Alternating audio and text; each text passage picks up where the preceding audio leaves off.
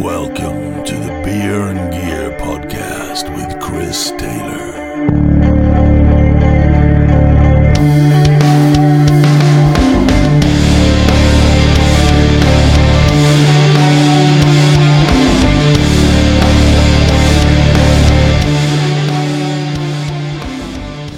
Right, welcome to this week's podcast, and I've been looking forward to this one for a while. And he's not going to like the fact that I've, I've just said that, but I've finally got Simon Farmery on the podcast. How you doing, buddy? You're right. Very good, sir. I have a Wisconsin beer, so I'm raring for some Yeah. chat. I'm, I'm, I'm I'm actually beerless because by the time we figured out we were doing this tonight, literally the, the top shop had shut, and because we're like in lockdown, we- I'm literally stuck to go into the shop that's 200 yards up the road. But when that's shut, I've got nothing to live in a little village, so we Even I- we don't even get just just eat here, man. We, we get the adverts all the time, but it's pointless because like we don't live in a delivery area, so Ah, that sucks. Yeah, we were we were lucky in the sense of living in Wisconsin. Um, off licenses or liquor stores are classed as essential, so they've been open Well, non-stop. That's that's the same here, but like we, we don't. We, the nearest twenty four hour supermarket, let's say, is fifteen mile away, and um, Oh. And things like that. We're literally in this in the sticks, and it's it's got its benefits because it's a it's a great place to live if you're like saying lockdown. So many people have taken up walking and literally been going up the fields and doing this and going up the hills and that kind of stuff because we do live in the middle of loads of green stuff. You know, it's it's, it's great. But if you want like a KFC, good luck with that. you know, That sucks. A little bit, little bit, a little bit. So how's life been? By the way, we haven't actually said where you're actually where you're actually coming in from now because Oh, I've, yes. got, I've got another English bloke in the USA here, haven't I? So uh, yeah, Yeah. English USA. I actually live in where Les Paul was born, Waukesha, Wisconsin. all right, okay. So you get some crazy weather differences there then. Yeah, yeah. It's uh we always say it's just a flick of a switch, it changes, and it happened last week, I think.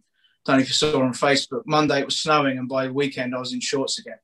So it's um yeah, it's like what it used to be when we were growing up, where you had four seasons, Yeah, basically. yeah. Where you You have your we just get we, we just literally get twelve months of March at the moment over here. yeah, we it's it's just started to warm up now, so it's just sort of I can hear the golf club starting to rustle in the basement. So get on, start hitting some balls around. But yeah, it's it's good. I love it over here actually. It's reminds me a lot of down south, you know, where I where I kind of grew up in Sussex. It's kind of in fact the town just up the road is called Sussex, which is really weird. That's bad. Well, it's just a weird thing to, all you know, to move four thousand miles and then end up in a town just near a town called Sussex again. But um, yeah, it's just really cool, really laid back, and I can walk to the pub, but I can also walk to the park, and it's just really nice. Love it over here. Well, we we It's can been a lot we, of fun. We, we, we can walk to the pub. It's just that pubs aren't allowed to open at the moment around here. I mean, uh, I don't know, I don't know if you're keeping up with the UK news. But I was talking to Chris about it the other week. It was literally the, the rule at the moment is on the 12th of April, the pubs can open, but you can't go inside. So they're they're allowed to they're allowing the pubs to open, but serve outside only in April. So basically, as you know, with English weather, if you want to plan your week, if you want to go out for a couple of pints, you better make it between sort of six and eight before it gets too cold, unless it's raining. You know. They've really thought this through, haven't they? Yeah, but on my birthday, on May the seventeenth, if August to plan, um, they're going to go back to places can open, but only table service. So it's be the same as before, where you know you sit at your table in your in your group of maximum six, and um, you you when you stand up, you've got to put your mask on. So every time you go to the toilet, you've got to put your mask on to basically travel within the pub, but you can sit there and have a cup, have a few pints, and uh, in June. Gotcha. In Oh, June, yeah. apparently, it's all going to be back to normal, but that's all based on well, they keep saying data, not dates. So it's basically giving you a bit of a, you know, dangling the line to make sure that the, the British public and put the faith in the British public to toe the line and be nice and good, which ain't going to work, is it? Let's be honest. You know? It- this would have been over like six months ago if it was going to be that case. So are they doing anything regarding? Because over here now, if you're fully vaccinated, you can hang out with other people that are fully vaccinated. Um, the latest on that was because they're, they're rolling the vaccines out at the moment. We're, at the moment we're on the part where like everyone over over fifty now. It, it's gone down in decades basically. It's got the point now where people are getting the, the letters through to go that if you're 50 to 60, you can go and get vaccinated. Or if you want to go on the NHS website, if you literally qualify, if you don't get the Yeah. letter, you can basically go on and they'll say, okay, you can come and get yours done at whatever station. Um, I've not been called yet because I'm in the 40 age ban, which hasn't been called through yet. But I reckon in a few weeks I could probably book one the way it's looking like that. Um, That's cool. but uh, yeah, it's like um, if you've got underlying health conditions, people have been done that are younger than me and stuff like that, which is which is cool. But I know they did a thing yesterday where they hinted at it. Boris Johnson kind of hinted at the facts. He got asked the question about pubs and stuff, and they kind of put through a thing saying, "Well, not confirmed, but like pubs have got the right to bar people that have either refused a vaccination or haven't had one." Wow. because we still have a, we have a, a, a literally a ton of people who still think that it's all um, conspiracy and they're not going to get vaccinated. But this vaccine passport thing is going to make that life difficult for people like that. And they're not going to be able to go to festivals, they're not going to go to gigs, they're not going to go to the pub, and they're not going to get on a plane. So that's.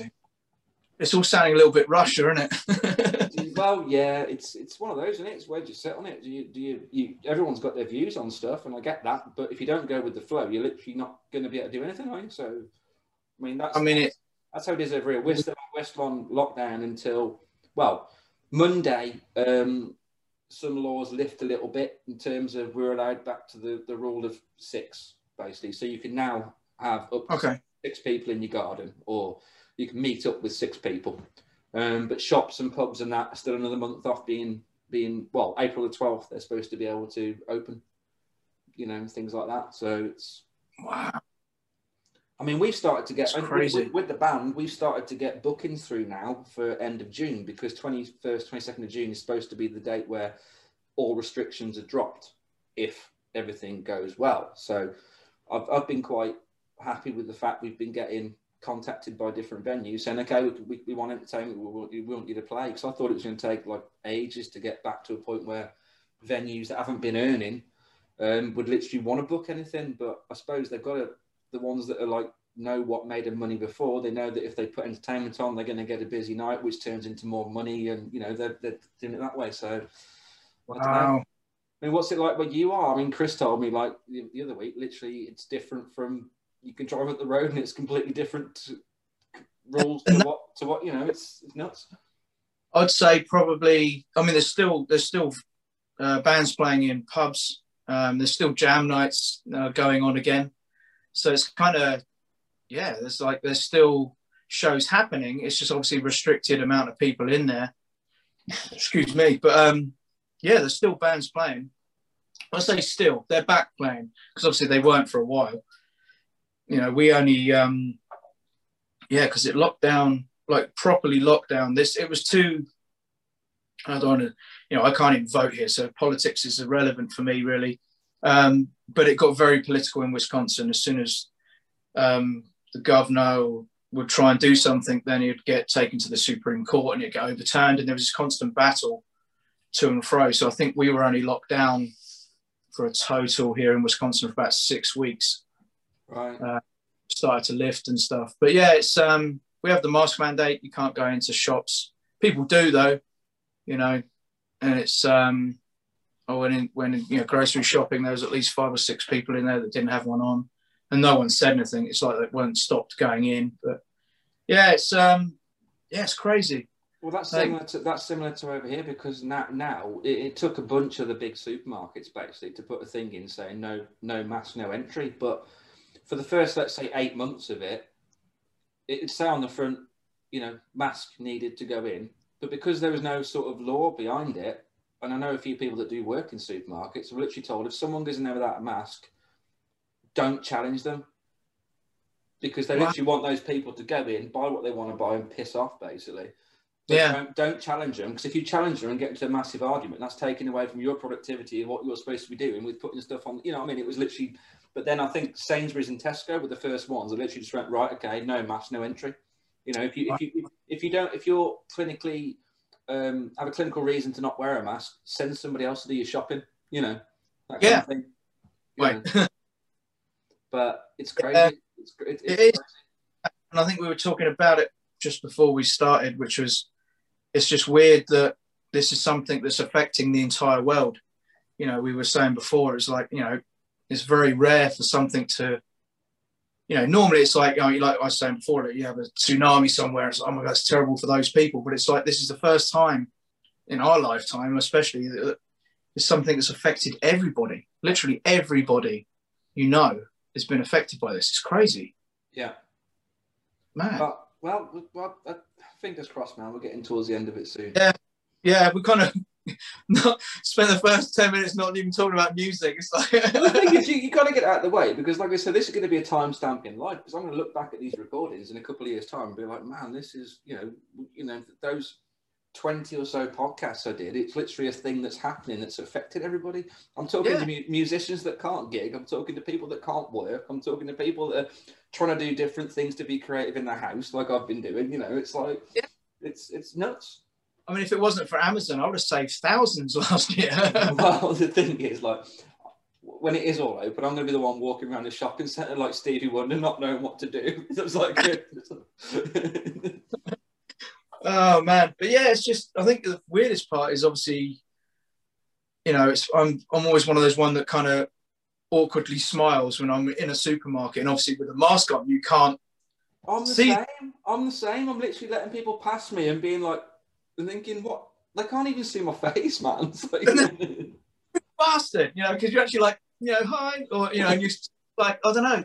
I tend to be quite quiet and smile a lot because otherwise it takes me seven hours to go shopping anywhere. Because as soon as I open my mouth, oh, where are you from? Are you from Australia? Or you know, and that crap starts. So I tend to just kind of smile and get on with my crap. But um, Yeah. yeah, It, everyone probably just thinks I'm really miserable and don't, don't talk really well. Well, Yeah. let, let's, let's go back a bit then. So, taking it back from wh- where you are now in the States, um, where did it all start for you, man? Where did, where did it all start? Where did you figure out that you wanted to play four strings rather than six? You know what I mean? Uh. I have props ready. I'm Oh, prepared. nice, nice. Yeah. I'm, even though it was really short notice on my part, this has nothing to do with you. Obviously, it was all my. Oh, we should do that tonight. That'd be fun. Um, this is what started me. This little thing. nice. My uncle gave that to me. It's an original 1982 picture disc, A Number of the Beast. He gave me that to me when I was six, believe it or not. And it scared the shit out of me because of the picture of Eddie on there and stuff. And I was like, scared crap it. But that started my love affair with Iron Maiden. And then was it when it'd have been, yeah, 13. I'd moved a little bit around the south coast. And me and my cousin Lee was like, oh, we should definitely start doing this band thing. It'd be a really good idea. And he'd always wanted to do drums. And it was just obviously listening to Maiden a lot. And then my dad being a drummer and my uncle being a guitarist, I didn't want to take sides that way either. Um, and uh, yeah, just listening to loads of Maiden and that, yeah, bass was just, I don't know, there's just something about it, just something that grabbed me.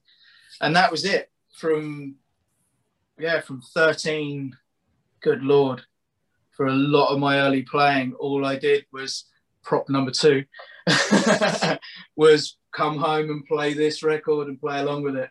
Nice. I played it to death. I don't even know if it still will play. It's that burnt out.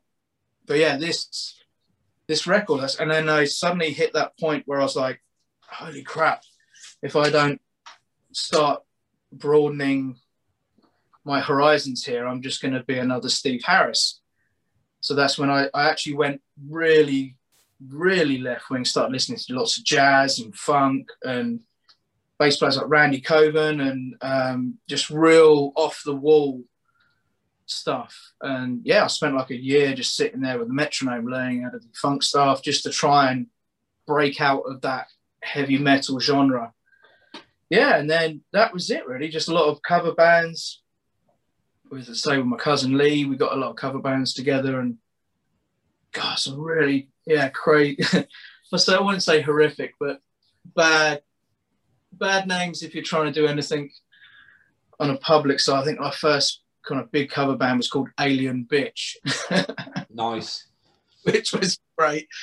I have, uh, I think there's a, I think there might be a recording of a show somewhere. That I, Don't I'll worry send about you don't, privately. Don't, don't, don't worry about that name. I've been in a band called Spam Javelin before. Spam Javelin. Okay, you might have beat me on that one. Yeah, we did a with Alien Bitch. We did a gig for the local mayor, and they made us just go on as Alien.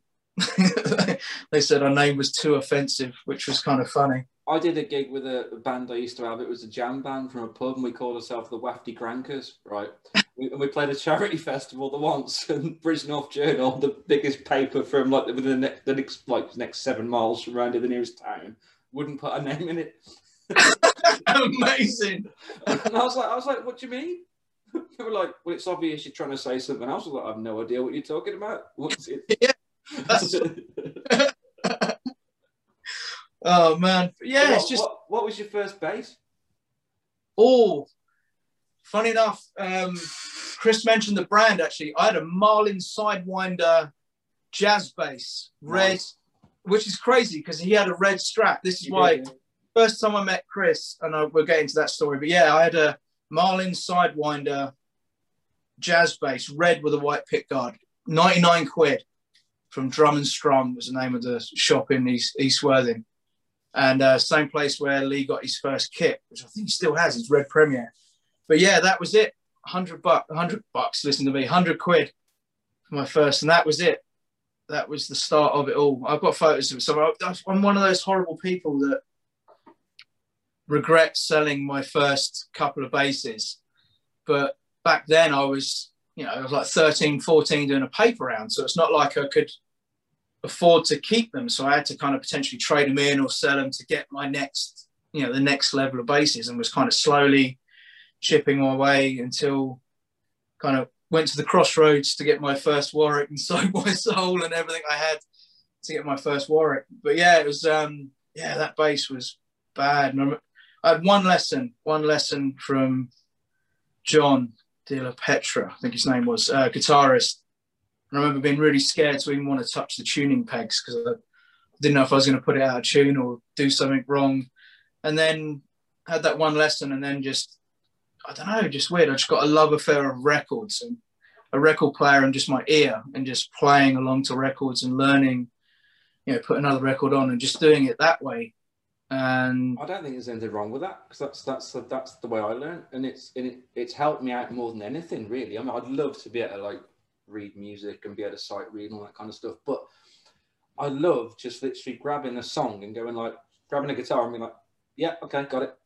You Yeah. know, And it's, it's just, I mean, it's just more organic. I don't know. I mean, obviously, this day and age, if you're rushing to learn a song, you just YouTube it, you know, uh, bass cover of da da da, and you see someone sitting there playing it. Okay, that's how it goes. You know, if you've got like half an hour before, you know, and oh, we're going to do Right, for a laugh. You're the same as me then. You're more of a like nowadays. I find myself because I do have to do that kind of thing, and it's like I'm a very visual learner. Rather than sit there now, I'll literally watch someone do a cover it. I'll literally absorb that video for that five minutes Yep. on, and then I'll be like, "Good, got it." Yeah, that, that's it. If I've got a really short window, um, I do like still to sit down and, and play a lot, you know, and try and physically learn it. But obviously, from growing up, everything's kind of changed when it comes to tuning. You, the biggest one for me is I will usually go on to some form of tab to at least get an idea of what key it's in.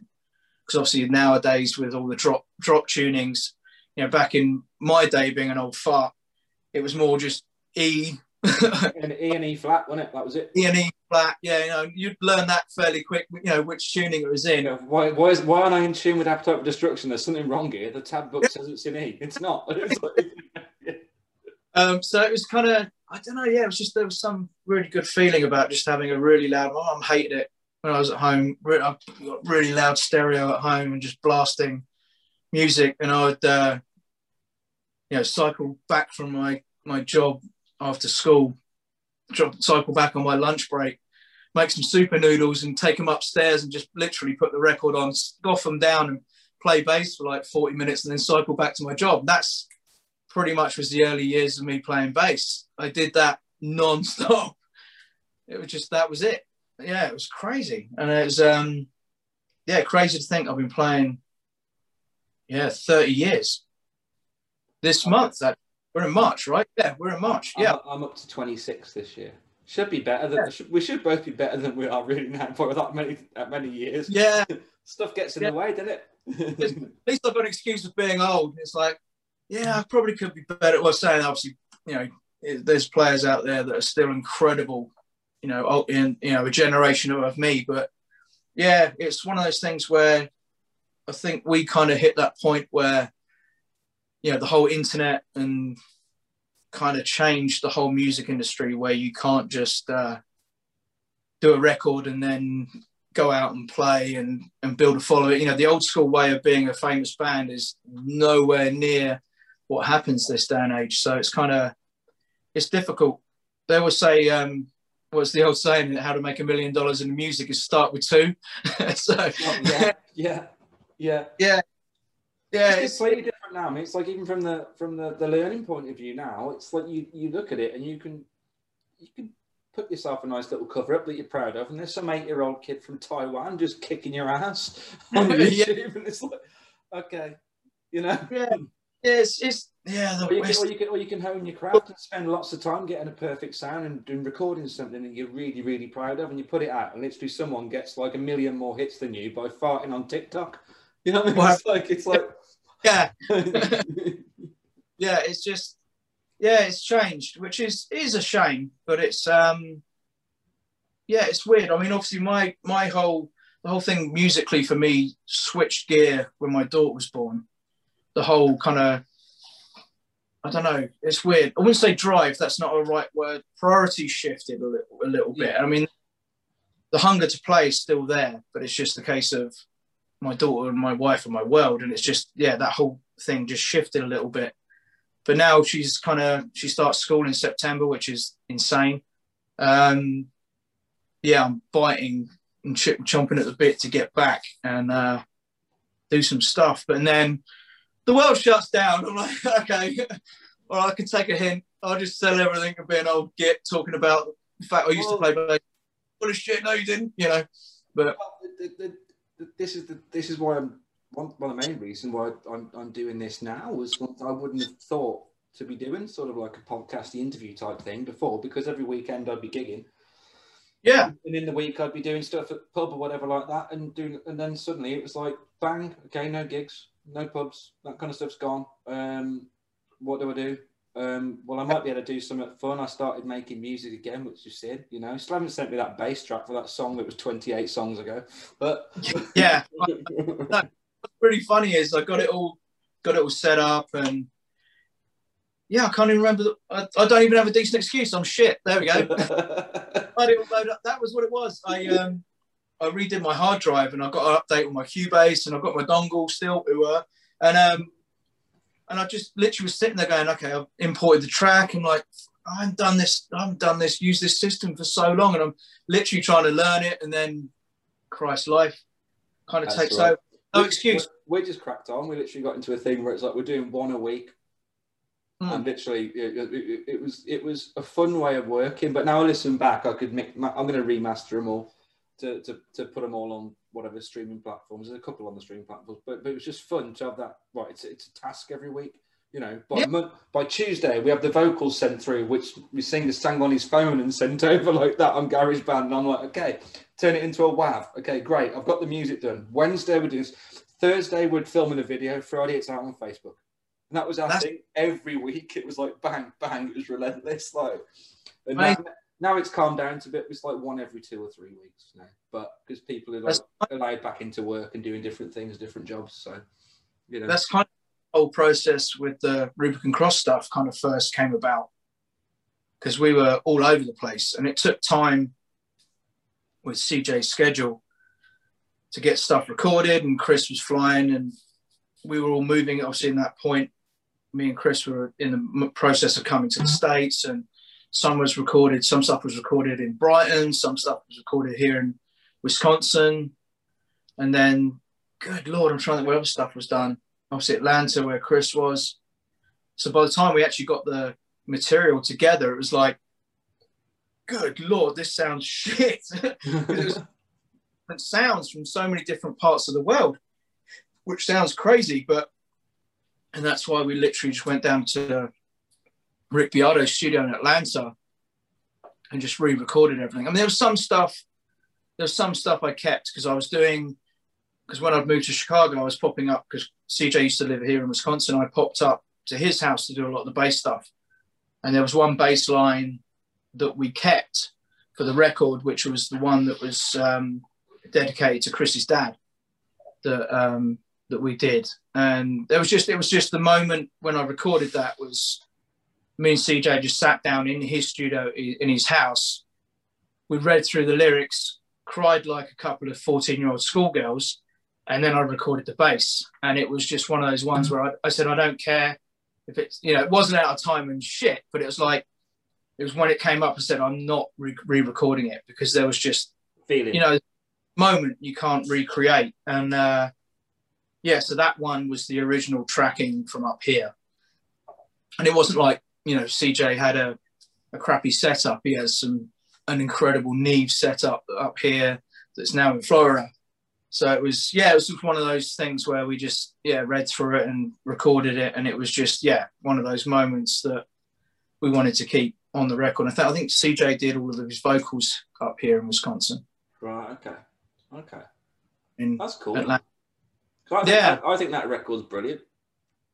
it was it was fun because me the way that I tend to um I the way I tend to work with that stuff I I really do my homework. I don't like studio. I'm not a big studio fan. I tend to more I'm more geared towards live but I will do my homework so I'm able to then get into the studio and knock it out as quickly as I can and get out. Um I think the first Pride record I did I think it might have been the second one, the second Pride record, sorry. The first one was a little bit different because it was on tape, but the second one I did that in 14 hours, whole album done. And I want to say the Rubicon Cross, we booked a weekend to do bass, and I did it in a day and a half. and then spent the time in Atlanta just chilling out with Chris. Yeah. so those things I just like to pre-production is king, and that's something I really, really enjoy. And that's one one part that the first Pride record, that beautiful word, um, that we uh, that we did was me and our drummer Rick. We used to rehearse on our own. We'd have pre-production stuff with the entire band, and then me and Rick would get together.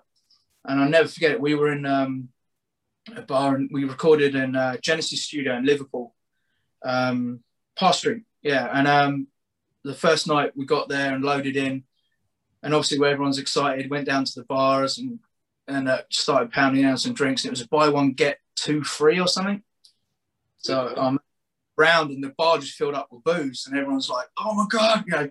And I looked at Rick, and there was just this. We just had because we were obviously first in, and we were crapping it anyway because it's Genesis Studio. I mean, like we were in there with um, Coldplay, um, you know, where Simply Red have recorded. Uh, there's some huge bands, but yeah, Coldplay were in there at the time.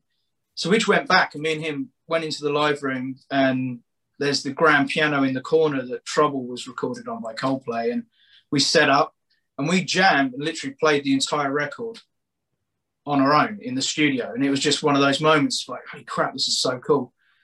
Um, yeah, and it's just there's that that you kind of lose as well with the modern recording, you know, Yeah. because um, you don't get because I've always, in fact, the first two first two Pride records, uh, the Furion EP, I those I I recorded facing the drummer, so literally we are tracking and every hit he's hitting, I'm hitting, and it just locks in that It's, you know, the, that- it's the nuances and the feeling that you get from doing that, and I, it, it's much less sterile than just everybody tracking their things on their own.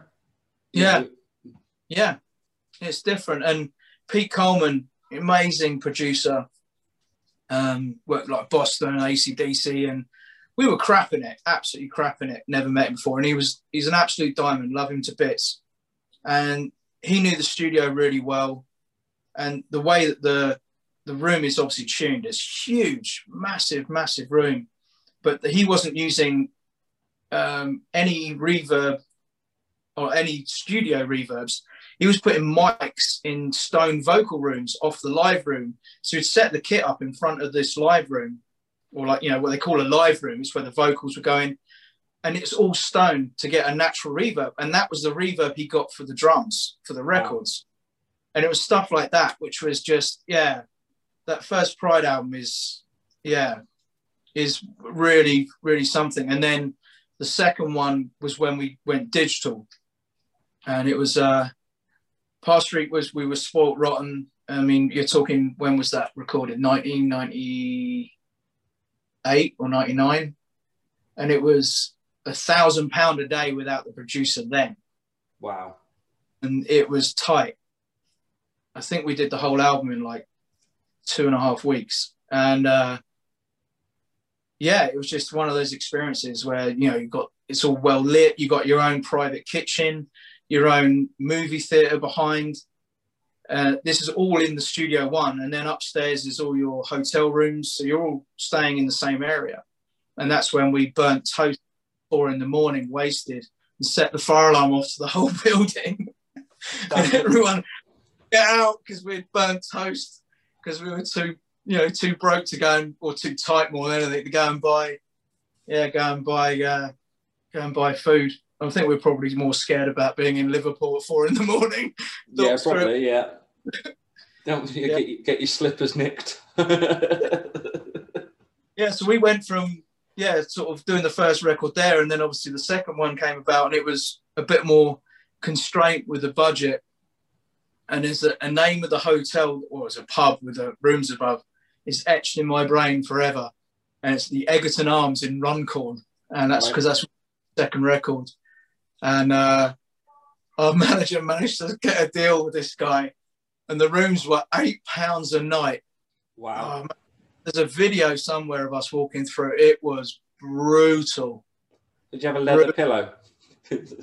What's that? Did you have a leather pillow? Yeah, it was. We had like two and a half channels on the TVs, half a toilet seat in the shared toilet in the hallway. I remember they. It was a pound a pint though, and I remember walking in, and uh, they had a swear jar, and I just immediately put a twenty in there because, you know, I can be like sometimes after a few Yeah. beers. Yeah. the owner of the pub ended up getting really upset with us because we'd stay in there and literally we were the last people in. You know, be recording all day and then come home to the to the bar and drink and drink and drink and drink. And they'd set up this complimentary be- breakfast, which was basically um, oh, what do they call those little boxes of cereal we used to get as kids? You have Rice Krispies, Frosties, and The You get me selection, the selection box things, weren't they? Yeah. Oh, variety pack, variety pack, whatever it was, wasn't it? Yeah. so had a bunch of them and various like yogurts and and we'd go in there and absolutely smash all the food before going to bed. So they'd think they'd set everything up for the night, you know, for the next morning. Yeah. We'd go in there and absolutely just 15 beers or whatever, and then go to bed. And then, you know, kind of come through, sort of sneak through sheepishly in the morning to go to the studio again. But yeah, it was, I felt bad for, for Chris and Matt because, again, I was in and out. I think last thing I was there for three days to do all the bass tracks. They were there for a month Right. In particular pub, and it was yeah, and the studio had no windows, so you didn't Oh, know man. when, what time it was or anything. It was really tough. That and as soon as I walked in, I was like, we were, you know, we usually walk in with like four or five crates of beer, just to get the party rolling, as it were. And then uh, I was like, oh my god, there's no windows in this place. Yeah, and it was that was a tough one. But yeah, yeah, that was the whole Pride era. It was just oh, such a fun band, such a fun band. So when did that? When did that move on to Furion? Um, we've done the we did the second record. Um, I'm trying to think where it falls timeline wise. So we've done the first record, and then the second record was the one we kind of toured a bit more, which is where we met CJ. So we're talking 2004. We did a big tour of Europe with those guys, and that's how we ended up all, all meeting the Fu- uh, Firehouse guys because our our tour manager Kieran um, was a massive Firehouse fan, and they hadn't played in the UK for like ten years. So he brought them over, and obviously being involved with us, he put us on the tour. And um, yeah, that was how that kind of kind of came to an end there. And it's just we could feel that was around the time where you know, especially doing the shows we were doing, and it's no offense to the bands we were playing with because it was incredible bands, but it was like there's a band that's just released their second record trying to do this that was in a genre they've been pigeonholed into a genre that was kind of doing this Yeah, yeah, um so we kind of hit it was and it was you know obviously when you get a an emi contract put in, put in front of you you don't really give two shits about what the style of music is but that's not true really. You do but it's like you don't even start thinking about you know where you're going to potentially be pigeonholed with what you're doing. Um but yeah we kind of could see that the the way the things were going that we needed to kind of shift modernize a little bit. And that's when furion came about. And it just we just found a key that matt was kind of still comfortable with that didn't kind of feel too low or force him to move up at all. And c just kind of sat really well. And it's just it was such a cool tuning. Everyone was kind of i suppose what 2004 you mentioned with chris about that Korn kind of era where kind of really wanting to go super low. Mm. Kind of E flat had been done to death, and D had a little bit with kind of Creed because yeah. most and ev- their first. yeah, they did. They they dropped D a lot, and Yeah. you know, So um, yeah, drop C was kind of was where we felt sounded kind of heavy enough to be new kind of heavy, but not kind of oh they're just playing in D like you know kind of so that was where it kind of kind of fell and yeah we just kind of started jamming some stuff and that was yeah that was such a cool band. We did some really really really fun times you know i've been lucky enough to do tours on tour buses and and such but the particular tour i'm surprised chris didn't mention it actually well i'm not surprised chris didn't mention it we did a, a tour with an american band and it was you know i mean you talk about shoestring budgets it was pretty much zero and we just hired a, a rental van with all the gear in the back and that's what we were sleeping in. You know so there was like the band so it was a it was a four piece at the time. And uh, lee littleman and we took him because he had a disabled badge so he could park outside the venues and a, and, a, and he had yes. And then uh, and our sound guy and that was it and after there's I got videos I videoed a lot of that and we played the Adelphi in Hull in Hull like where Oasis first ever played and I've got videos of us pulling up at that because you ever been there before no, I've not been there. No. it's basically a garage on the side of a terraced house in the middle of Hull Oh right. a graffitied garage it's crazy and we were expecting this like really big you know because we'd all been hyped up about it Yeah. Yeah. that that that tour was just oh my god I've got a gig in Hull in August. really I think. Yeah, I mean, that- I think I shared the the picture with her. We're headlining a festival in in August. Oh. Unfortunately, unfortunately, it's the um, it's the Yorkshire Swingers Association festival. Oh my! God, you showed me that. That is insane. That is insane. Wow, that's desperation for a show. That is, but good luck. It's good money, mate. it's good. yeah. Yes, this, is. ar- ar- around this period, then, when you when you're doing Furion that, that was probably around the same time that we first started like being friends, wasn't it? Because like that was It when you were you were at GAC and I was on the phone on the other end at, at Laney and Ibanez at Headstock, wasn't I? You know. That was when it was. Yeah, because um, yeah, that that um, yeah, that might be when we first started talking. Because I know that um, Warwick. Uh, I've been endor- lucky enough to be endorsed with Warwick since about ninety, around that ninety nine time, and um, when they came out with their Framers line, and they were really pushing it. Um, a lot of the big metal bands, they kind of did the Framers Cobras. They were really and they just loaded us up with equipment. And uh, it's funny because I can uh, it's I can show you videos when we went in and did uh, the 32 hours EP for Furion. You know, we try bring all this gear in, and there's Chris with his GH100, and it, it, like yeah, we, we're using this stuff live, but he was still using his old GH100 Laney head um, in the studio with a tube screamer. That was what it was, and I, and I, no, I don't even think it was an 808. What's the one below 808? I'm not There was the there was the seven and there was the, the nine as well. The, But um, yeah, so because obviously they only had two channels, didn't they? The GH100s. well, it's one with Uh, a, with a gain switch on it, basically. Yeah. Yeah. Yeah, that's it. Yeah. Yeah, and then um, yeah, and then obviously we started talking, yeah, and chatting away, and Well, yeah, I used to take the orders off you every day. You'd ring up for the stock check, and we t- did turn into like a twenty-minute chat and piss take session, basically, wasn't it? it's Yeah. uh, You That's know, Chris, Chris, we, we got the Farminator on the line for you. Okay, smack him through. And it was awesome. It was really cool. Even when I moved, because when I first moved here, I was still working for them remotely, you were, yeah, yeah. still chat and uh, yeah. I mean, it's it's one of those things where my first ever bass rig was Laney, like drill rig. I mean, I had little Carlsbro combos when you when I first started the Carlsbro Viper. That I thought that was thing was huge, and um, yeah. Then my first stack was uh, was a Laney stack. That's Yeah. what I had. 94, 94, 95. Then when we got, got to the States, it was uh, let, let's update your big fridge rack with some big heavy Nexus heads, wasn't it? Oh my- I still have them. Still have them. I know. Luckily that I have a the Nexus Studio. Yeah, because the the rack. That's why I had to go in wheels. That those heads. God, I don't even want to know how much they weigh. It's a lot. I think it's like seventy five pounds or something it's, it's, it's a lot. Yeah, it's like it's like two small children. Yeah, it's uh, Yeah. it's a lot. I think I got four. I got like is it two or four more tubes than a SVT. It's yeah, it's a monster.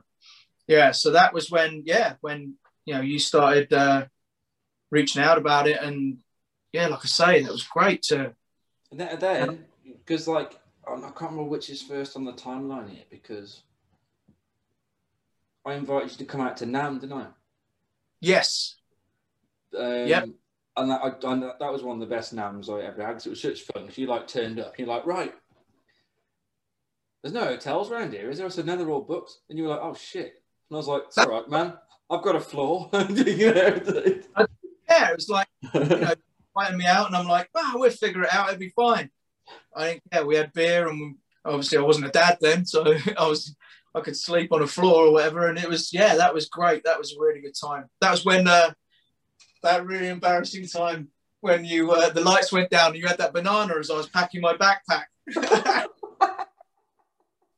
Literally, like, I was- I forgot that because everyone was outside and we were packing stuff up in the middle of the booth and the, all the sides had come off it and it, it was literally like a silhouette, wasn't it? yeah, it was literally you, the banana, and you were joking because I was down there packing up my backpack to take it back to the hotel because I think we were James and all that lot were waiting to take because we were going to go for steak or something. And I was just putting my stuff in to take it, and I looked up and there's you with the banana going, and then the lights dropped, and everyone else there just dying. It was just yeah. Good lord. I forgot about that. Wasn't there someone also that was demoing a guitar or something and you just turned around and went, that's shit? Yeah, that was me, my, my usual subtle self. Yeah, it was um that was also I think the year when uh Jericho and Rich turned up. And oh, uh, the, the, the bottle of the vodka in the water. yes, and we were sat down and where they had that kind of tabled area behind so people could obviously meet and chat, you know, trade wise. And me and Chris just were just catching up. Because I don't think I'd seen him since I did the, the Fozzy stuff. No, I'm going to ask about that in a minute. 'Cause Yeah. we, we, that kind of gig got sorted out between us as well, didn't it? You know. Yeah, yeah. Yeah. That and uh, Walking with Kings uh, stuff as well. And then, um, yeah, we both had bottles of water and put it down. And somehow he must have overstretched and I overstretched. So they kind of swapped. His wasn't, his wasn't water, was it? No, and I, I grabbed his water bottle and took a massive swig. And you're going, your brain's going through that. It's definitely not water. What is it? So in that brief second, I was like, and it was Grey Goose. Neat, neat, neat grey goose, yeah. Grey Goose in this Ice Mountain bottle, and he was dying. Mean, Yeah. he's just up at me. I'm like, what the fuck are you doing? He goes, well, you know, I can't be on camera walking around with a bottle of vodka. I said, well, yeah, especially at like 10 o'clock in the It was, it was like half 10 in the morning, the signing was, wasn't it? But yeah, so that was that was that year was amazing. That was uh, my first experience of That, that year as well, we also had the, you, you went to the Zakk Wylde roast as well. And also, there was always me and you were pretty much, and sometimes Ian as well, We're always the last ones in the hotel bar, weren't we? Oh yeah, was that the one? That was the year Stevie Wonder did a surprise show somewhere. Yeah, and you missed it because I was with Andy Sadowski at that one, wasn't I? Yeah, and it was, Yeah. but yeah, the the Zakk Wylde roast. Yeah, you went to the Zakk Wylde roast. because you brought me back an EMG little doggy bag, which was nice. Um, but like, think. there was that one night we were like having a beer, and I was outside having a smoke with DJ Ashba and stuff, and you were like, "He's in Guns N' Roses." I like, "I know, yeah." Just like he's like, just. A... And then we went to we went to go in the in the in the lift, and it, there was like three prostitutes in there. Do you remember that? Mm, yeah. yeah, I, then we were just like literally yeah. okay, wherever they're getting off, someone's having fun. Yeah. But yeah, that um that never got aired. That Zach Ro- Zakk Wylde roast, did it? It's on YouTube. It, it, Is it-? I, I was watching something the other week, and it literally came up as the next video, and it was it was like the the, the, the full complete pro shot thing. I don't know if it was on the TV, but it was there. You can watch it. It's on YouTube. Wow. Because it must have been, yeah, that must have been just after I did the Fozzy stuff because it was me, Rich, Jericho, and then Portnoy was on my table. And we, we ate. They gave us, like, we fed. And then behind us was Steel Panther. So it was getting, and I think, I want to say Scott Ian was on our table. But yeah, it was like one of those ones where I just sat there, kind of like, I'm completely out of my depth here. I'm a nobody. You know, it's just um but yeah, it's one thing that I suppose for me, when you know, meeting Chris for the first is in Jericho for the first time, I was never a big wrestling fan. So I was just he's just Chris. So I Yeah. treated him like a person and gave him crap and we've always it's always been fun working with him. And uh yeah, yeah, really funny. But Well, that, because that, that, that gig came across me having a phone call, and it was like, "Do you know any good bass players?" And I was like, "Well, there's someone in the states, funnily enough, that might be able to do this for you." You know. Yeah, and I, I, I remember that day as Yeah. clear as clear as yesterday. I was walking into Best Buy to get a new TV, and Rich Ward called me. And obviously, we've been in touch, obviously, since. Um, in fact, we still do, still text each other. And um, I was walking in to get a new TV, and I thought, oh, I'll grab this, and I'll, I'll never forget it. It was like a Tuesday night, and I was due to go to Atlanta on Saturday to do the Walking with Kings uh, video shoot down in Atlanta Rich. And he goes, "Oh, um, what are you doing next week? In fact, the next next couple of weeks, what are you doing?" I was like, "Why?" he goes, "You know, "I think Paul had broken his foot and couldn't fly." And um, yeah. he goes, "Yeah, do you want to come on tour with Fozzy?" And I was like, "Sure, why not? That'd be fun." And that was Tuesday, so I had Wednesday, Thursday, Friday. I drove to Atlanta. Saturday, I did the video video shoot. Sunday, I came home, drove back from Atlanta to Chicago, worked on the music that night, and Monday I flew to Edmonton in Canada. That's right. 'cause you're doing all the all the Canadian shows in the freezing cold outdoors and stuff. When you're that We did. of stuff. and, and Washington State. So yeah, the Tuesday we were in a uh, ice hockey stadium opening for Avenged Sevenfold. Yeah. Four days. That's what I was talking about. I mean, luckily uh, their manager sent me just a pure baseline so I could learn it, and yeah, it was that was a wild, wild, wild one. That was that was leaving all my gear in Atlanta so they could fly in because it was too too uh, short a notice to get any visas. So I just went in. Obviously, I've got a British passport, so we're like, yeah, come in, we love you. And um, yeah, just went in with a backpack and did the shows, and then I think the last one was in Seattle, and then I flew home with my bassist from there. That was, yeah, it was crazy. That was a real last minute. Come on out, and it was. I remember Chris saying, "He goes, you joined, you know, you joined us at the right time. These are some of the biggest shows we've ever done." That was- Yeah. I think 2011. But yeah, it was yeah, that was fun. Yeah, it was those guys. Uh, I think Billy. I kind of led Billy astray because I was going through some personal crap at the time. I was uh, going through a, either just divorce or going through a divorce at the time. So I was a bit of a Party animal. yeah, yeah, and it, I was just tar- tearing it up, and um, yeah, Rich is you know very always has been very kind of takes really good care of himself, not a really big drinker. Chris, you can kind of lead him astray with the Grey Goose and stuff, um, and Billy, we had some beers and that, but obviously Bullet for My Valentine were on the road with us, and I was in catering one day, and uh, Jason, the old bass player, walked in and. And I said, "Oh, how you doing?" You know, and obviously, as soon as he heard me speaking English, he was like, "Oh," and that was it. Me and him and Padge just literally, that was it. We were just welded together for the rest of it, and just those boys are animals. They're really good fun to hang around with. Yeah, I miss those guys. But yeah, it's um, yeah, that was that that period. That was a quick. I was like, oh my god, that was really cool. Really, really enjoyed that. Yeah. Yeah, it was uh, the last minute, last minute. Um, you know, just by going to buy a TV, and the next minute, you know, doing a video shoot, and then I'm flying to Canada to do these shows. It was so much fun. A lot of fun. It was, that was, that's the, I remember those times well, man. It was great. It was all good, and it was good to see someone I knew so well getting the chance to do it as well. That was I, I felt connected to it. You know, from over here, it was like that's cool. You know, I mean, it's like that's great. It well, yeah, it was a lot of fun, and it was just yeah, just they're such good guys. They really are. All of them are just awesome guys, and obviously Paul as well. He's, he's no longer with them in the band, um, but yeah, they're just such a good bunch of guys. Really down to and a, and a lot of fun, and we're really accommodating. So I remember that's right because we got in that Monday night into Edmonton. We had a rehearsal, had a two-hour rehearsal, and three songs in, the PA blew, blew up Oh, it was literally I was like, okay, let's just you know, let's just go with it. just go with it. See what happens. Yeah. yeah, it was just one of those ones where obviously the full rehearsal wasn't meant to be. So yeah, and that was it. And then yeah, after that was when all the Rubicon Cross stuff we finally yeah started moving forward with that, getting that properly recorded. So I think we did an EP first, like just a little tester to see how it would be taken. And then um yeah, it was really cool. That record the Rubicon Cross stuff, really proud of that because it was a long, long time coming. And it was the actual band name came from Chris's dad. Right. Because started that. The idea of that project uh, was CJ approached me and Chris in the dressing room in Madrid in 2004 about doing that. It was initially going to be a, like a solo band of his. He wanted to do a solo project.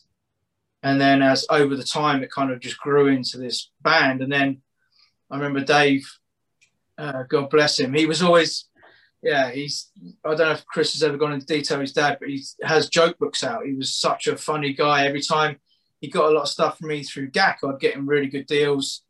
And um, every time he'd pick the, I'd pick the phone up, it was Dave. He'd always have to start with about two or three jokes. Yeah, and I remember him going, "Fucking hell, you guys getting this band together? It's like crossing the Rubicon." And boom, that's where it came from. Yeah, Rubicon Cross, and uh, yeah, it's yeah, it's a really really cool record. It was one of those ones that was really. It took a long time to come into fruition, but yeah, it was a really good record to finally get out there and kind of show CJ's heavier side Yeah. with him, you know, doing the, the firehouse stuff for all those years. I'm still going, obviously, but um, yeah, yeah, we've got to. Uh, there's still life in that old dog yet. I think we got do at least another record out of that one. That'd be great. Got Do do you- another one. Do you know what though? What I also liked about it when you were doing all that kind of stuff as well, the original stuff, you were also keeping your chops up, weren't you? Just getting out there and doing like really fun but busy, you know, good paying sort of cover shows, weren't you as well? Just to Yeah. get out there? Did uh, trying to think. I had a, I had a when I was still living in Chicago. I had a progressive three piece, like really progressive. That stuff was insane to the point of where, again, this incestuous pool of musicians um, sat at that table at the Zakk Wylde Roast next to Portnoy. Obviously, I got to chat and hang out, and then when Adrenaline Mob came to Chicago, the progressive three piece I was in opened up for Adrenaline Mob. So that was and obviously at that time, I think Paul Di Leo, who was in Fozzy, was also an adrenaline Adrenaline mob, yeah, yeah. Board. With Rich Ward, yeah, yeah. It was crazy. Yeah, so that was all of that. But um yeah, it was uh I completely lost my train of thought now. but yeah, I was gonna, I was gonna get because you, because what, what, I remember seeing the, the poster you put out for when you when you were doing Lava Rock, and I was like, whoa. Oh, yeah. Sorry. waylaid with that. But yeah, so yeah, I was doing the I was doing the three piece progressive and then yeah, we'd started it actually started out as vintage, which was like a That's it. That, yeah, yeah. I remember. actually like doing all the dressing up into the 70s stuff. Yeah. And it I, for some reason they didn't get it. And I was like, wow, because it was like almost like a dazed and confused kind of thing. Yeah, all village people. Back then, in when was we had because uh, we actually had management. We were actually managed by this management company in Chicago that put the band together. It wasn't like a, oh, let's do this. It was like they were auditioning the people for the band. And we sat down with the Dazed and Confused record and kind of was picking the playlist. That's with Gerald. And uh, yeah, that and it just didn't for some reason we did quite a few shows with it, but it just didn't. And like even like look, you know, Gerald, you, I know you got on soon. He had like Whitty bought wigs and everything to look like he had long, really long hair, and you know, even went out and bought some extra guitars. And you know, we were going around old, you know, charity shops getting bell bottoms and all this kind of stuff and trying to really push it. But they, for some reason, it didn't take traction. And then Kerry was the singer. He goes, I've always had this idea of doing this acronym with the lava rock. And it's Led Zeppelin, ACDC, Van Halen, and Aerosmith. That's the only four bands you play. Yeah, that's all you need. that sounds really, really cool. And I was like, we are going to do, you know, because obviously at this point we had all this stuff and all these costumes. And I was like, so how are we going to do this? And I said, no, this is just your stage stuff and rock it out kind of stuff and just go for it. And yeah, and that band, they're still going now and yeah. they're doing really successful. They're doing really well with that. It's, um, that was a fun band, really fun band. That's when I first had to go out and buy a, a drop tune pedal because, like, going from because we were genuine to the Van Halen, we were playing all in E flat. Yeah. And um, yeah, so you know, drop tune pedals. Like I'm not because I'm one of those weird people that I like to play. I like to use one a bass, you know, and you'll see through um, like a lot of the Rubicon Cross stuff. Like it was also like it's cross that Chris killed me on that record. It was in like three or four different tunings. It was like C, C sharp. This one's in D. This one's in E flat. And I'm like, screw this. I'm just going to learn to play on the five string in E flat. So that's what I did. And there was some really kind of like Kill or Be Killed is a really upbeat. I think it's one of the ones I did the video in here playing. Mm. And I'm literally fretting everything to play it rather than having to go another bass, another bass, another bass. Yeah, yeah, yeah. I think the only one was um, Bleed With Me because that was in a particular drop tuning and it was to get it to sound kind of right, you need that kind of. It was, I think, it was a pedaling open string. So that one I had uh, in the video as well was a was a drop drop four string.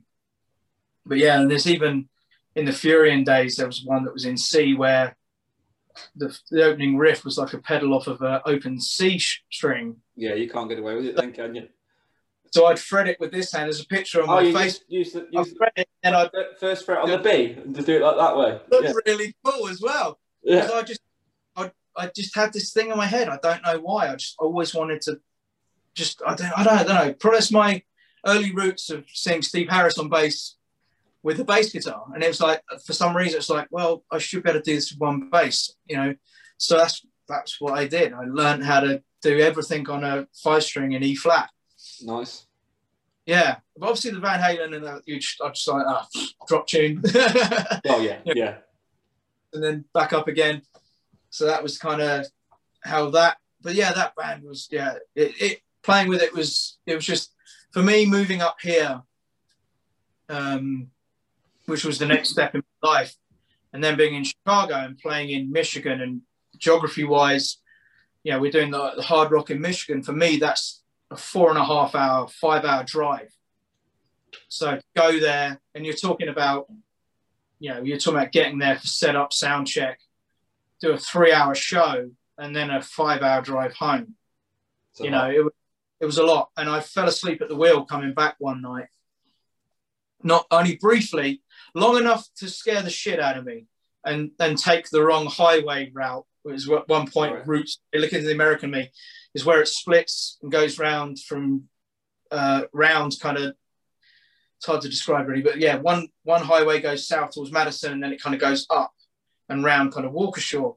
And I wanted to go on the south route route, sorry, and I woke up going round the right hand turn of the highway to take the north section. that's scary. That was my point where I was like, yeah, I can't do this anymore, which sucked. Yeah. It sucked really. Like, I've done some fill-in shows. We did a in Duluth. Uh, we did a show a couple, probably a couple of years ago now with the pandemic. We, you you're adding another year to what you think was, Yeah. you know, a year ago. But that was a scream. We went up and did. Ho- it was an overnight show and did a, a show up there. That was that was a lot of fun. But you, you supported some some big 80s rock bands as well, didn't you, with that band? Oh my god, that we did. We um, in fact, I shared a picture, and it worked out. Uh, it was the day of my birthday. We were supporting Bret Michaels, and um, my friend Rob plays keyboards for him, and he's he's oh my god, he's an Chris. You know, next time you speak to Chris, you have to get some stories. They went bowling with Rob one night, and he's just the nicest guy you ever meet. But oh my god, he must be English at heart because that boy can really put some down. And yeah, I was, you know, we were playing away doing the, did we, I can't remember what it was. It was either the after show, I think it was the after show because he had already had a few beers. So they all came in and hang out, and I'm playing away, and obviously it's, you know, they're doing a shout out for my birthday, and he literally walks up with a two liter bottle of Jaeger while I'm playing, and just there's just Jaeger pouring down me and my bass while he's just pouring Jaegermeister down my throat. It was just, yeah, we did we did some when we played with Mr. Big.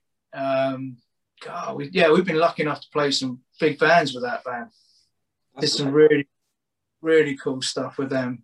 But yeah, and that's where I first kind of started to get to know Billy Sheehan properly. I think we That's played- That's, that's pretty great, isn't it? Yeah. Yeah. He's a oh my god, he's such a cool guy. Yeah, I know it sounds it sounds like I'm really doing the old name drop, but for me, I, we, I we love a bit of that. It gives me loads of stuff to hashtag in the um, in the description. Yeah. so it's great. I- met him at MI in London. My cousin Lee was there for doing drums. I was, I don't know, I was just probably too crap to go to MI because I couldn't read music. And um, yeah, he did a, a seminar there. And my cousin Lee was like, Joe, do you want to get tickets to go up and see Billy Sheehan? I was like, yeah, definitely. And it was a room, I mean, I'm not trying to downplay him at all, but I'd say, obviously, I'm trying to think how many people.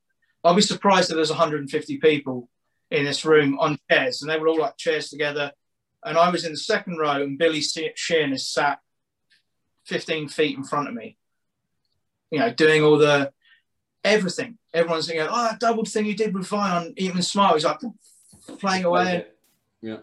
How to do pinch harmonics without a pick, and and that was a huge, huge moment in for me watching that. I mean, we're talking again, probably God, 97, 96, 97.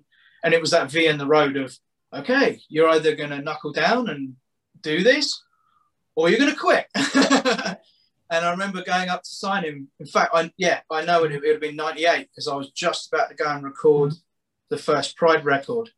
And um, meeting him, I still have the signed photo somewhere. He signed an Ampeg photo for me. And um, I kind of stopped and he kind of goes, so, you know, what have you got going on? And it, it wasn't just one of those, you know, sign and hand off, sign and hand off. He's like, oh, yeah, well, you, you, you know, he said, oh, you're, you're here. Obviously, you know, I said, yeah, no, no, I'm not at college. I'm just about to go and record my first record and I'm actually bricking it. I'm always worried about that, you know, the red light fear. Yeah. And he went like that and gave me his email address. And was, I emailed him and stuff and talking about it. And it was just, it was just one of those things where, yeah, and uh, obviously, you know, he had his website at the time and keep in touch various of that. But then with um, with Facebook and stuff, I had him as a friend on there, and yeah, it's been it's been years. Every time he comes to town, I usually am lucky enough to catch up and meet him after the show and chat. And he's just for someone who is amazing as he is. I mean, he's probably right. You know, not probably. When it comes to rock, he's what he is one of the best bass players on the planet Yeah, he is. Yeah. he would sit with you and have a glass of wine and talk about his cat and it, he's just you know you can literally message him on facebook and ask i asked him a question the other day um, as i'm trying to start, start playing again i said was any any techniques at all from transitioning from especially when you're playing fingerstyle transitioning from playing quarter beats on three fingers because you have to move the accent across to going back to two is there any kind of any you know, anything in particular that you found that helps you transition between those two? And he was, oh, you know, messaging me straight back. He was like, yeah, yeah, there is. I'm gonna have to see if, um, because he's got his YouTube channel going now. Yeah, I was about to mention that. Yeah, it's it's, it's actually Yeah, he- entertaining. I like it. over that. He said, I'm sure I've done interviews about it in the past. But yeah, he's he, he always replies and he's just and I'm sure it's the same for everybody because that's the kind of guy he is. It's not like it's like, oh yeah, my best mate's Billy Sheehan. But it's it's he's always always replied and always been there. And I think he put a post up of a guy in India that literally was talking about that first time that he replied to an email or emailed Billy Sheehan not expecting to get a reply. And he, you know, he replied literally the, the next day and how amazed he was that here was an email from Billy Sheehan. And it's weird. It's it, that's how approachable he is. And and that's great. I mean, I, lo- I love I love his um, setup videos. You seen those on YouTube where he just like this is how I get a cheap bass and do it up. And how literally he keeps he just does it the way he does it. And there'll literally be technicians all over the world crying at it. You know, you've not taped the fingerboard off. You've not done this. You've not done that. You're not supposed to turn the truss rod that far, up that much. But literally, he says all the way through it. This is just how I do it. And I'm not one. I don't care about aesthetics. If I lit, if I literally file the fretboard slightly, I'm not bothered. But if you want to do it properly, do it properly. But I love his honesty with it. It's like, you know, and that he's such a humble guy that he's on that you know i'm no luthier and you know this is how i've kind of bummed my way into doing this over the years. And it's just it's fascinating to watch because it's an insight into him. Yeah, as a and it's just that's how much of a humble guy he is. And he has all the rights in the world to be the most arrogant prick you could ever meet. You know there's always that don't meet you here. And he is one I- guy I've, that I've met him twice when he was um, doing the Viban thing. Um, used to be able to go and sort of do the meet and greets, being the distributor with, with Steve Vai and his band, you know, and he was always fantastic. You know, he was just su- such a nice person to talk to. And I remember my buddy from from uh, from work, he like Billy was like doing the sign, and he said, I remember the line actually. He says, uh, "And and and who are you, man?" And he went, "Oh, I'm nobody." And Billy Sheehan, you are somebody, man. You know, it, it was just, you know, it was great. Yeah, he is incredible. Um, you know, that was the big the big thing for me when I was trying to get out of becoming Steve Harris Mark II was Billy's stuff. I bought a lot of the old VHSs of his instru- instructional stuff. Him with Wolf Marshall. Mm, Remember oh, Wolf, I remember Wolf Marshall. Wolf Marshall with his uh, sweatshirt with music notes all over it, and um, I remember him him uh, kind of questioning Billy about theory and chucking all this massive theory at him, and Billy like, yeah, I don't really. And this was right early. It might have been just before the um, Mr. Big albums were coming out, and he was like, you know. You know, you- you're blinding me with science. You know, he was more about playing from the ear. Yeah, That's that's something that's always blown me away. It's just sheer talent. it is. It is. And did you know a, a fact about today is that Lean Into It is 30 years old today. Oh my god! Wow. We're getting old. We're old. Yeah. Yeah, he's just yeah, that, and that him. That was the big one, big influence. Billy Sheehan. Yeah, big, big, big influence. I think that's a pretty damn good influence to uh, to have. I mean, Yeah, I mean, I I'm pretty Uh, obvious with who my influences are by what's Yeah. behind me, but but yeah, I mean, it, it, and that I mean, Eddie Jackson from Queensryche was another big one. Before I moved to five string, I used to drop. Uh, I used to play in drop D all the time to get that kind of to kind of cheat that five string sound. yeah, Um, I really loved his tone, really good tone.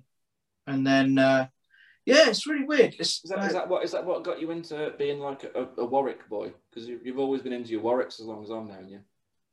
yeah, I- for me, it was, um, yeah, because Oh, he sorry, sorry for everybody else, the Warwicks. Warwick. Yeah. Warwick. was um, I, it, from the turning point for me with Warwick was uh, I went to see Saxon in Worthing, and there was an opening band. They were very kind of Skid Rowish. I still to this day don't know the name of the band, but he had a really heavily flaked, black kind of metallic Warwick, and I just absolutely loved that sound and was like, oh my god, that is a sound I've been looking for. And a friend of mine, Paul Hart, who owned Monster Music in Worthing, was selling his five string Warwick Thumb at the time. And it was just one of those. I went in and played it, and that was it. I was like, ah, shit. I'm screwed. And I think that was probably what 90, I think 95, something like that, 94, 95. And yeah, I remember playing it in the shop in the corner, thinking, don't look at the price tag, just see what the pro, you know, see what it plays like. And I think Paul, knowing knowing me, knowing it was going to go to a good home, was like, yeah, we'll try and sort some deal out then. And I was just trying to trade everything in. I that's why I say previously about not having basses I grew up with is because I literally did a crossroad moment, sold my soul to get into this bass. And yeah, I, I mean, I don't have it anymore, sadly, because once I got endorsed by Warwick and they were kind enough to make me some basses and I wasn't playing it. And it was killing me that it was just sat in the case. So I ended up selling it when I was moving to the US. I was like, oh, you know, yeah, it's a great bass, but it deserves to be played. And yeah, I've regretted it ever since. But yeah, I recorded the first two Pride records with that, um, and did all of my cover band stuff in England was with that bass. And yeah, the old school handmade in West Germany. That's how old that one was. Before the wall. Yeah. yeah. Yeah. Oh man, yeah, I should have sold that? that. So, so, so that's a beast you've got there. I can see there. That that's a one-off in it. Yeah, that's the one they made for me. Yeah, that's the one they did for me, the chrome one. There was only me and Stuart Zender from Jamiroquai at the time that had chrome finishes. And uh, they asked me what I wanted to do. And I thought, I don't know, I've always been a big Satch fan. Yeah. That was one. Um, my uncle uh, would always be blasting. It, it was him that kind of got me a lot of the music, like the Flying a Blue Dream album. He bought me that on cassette.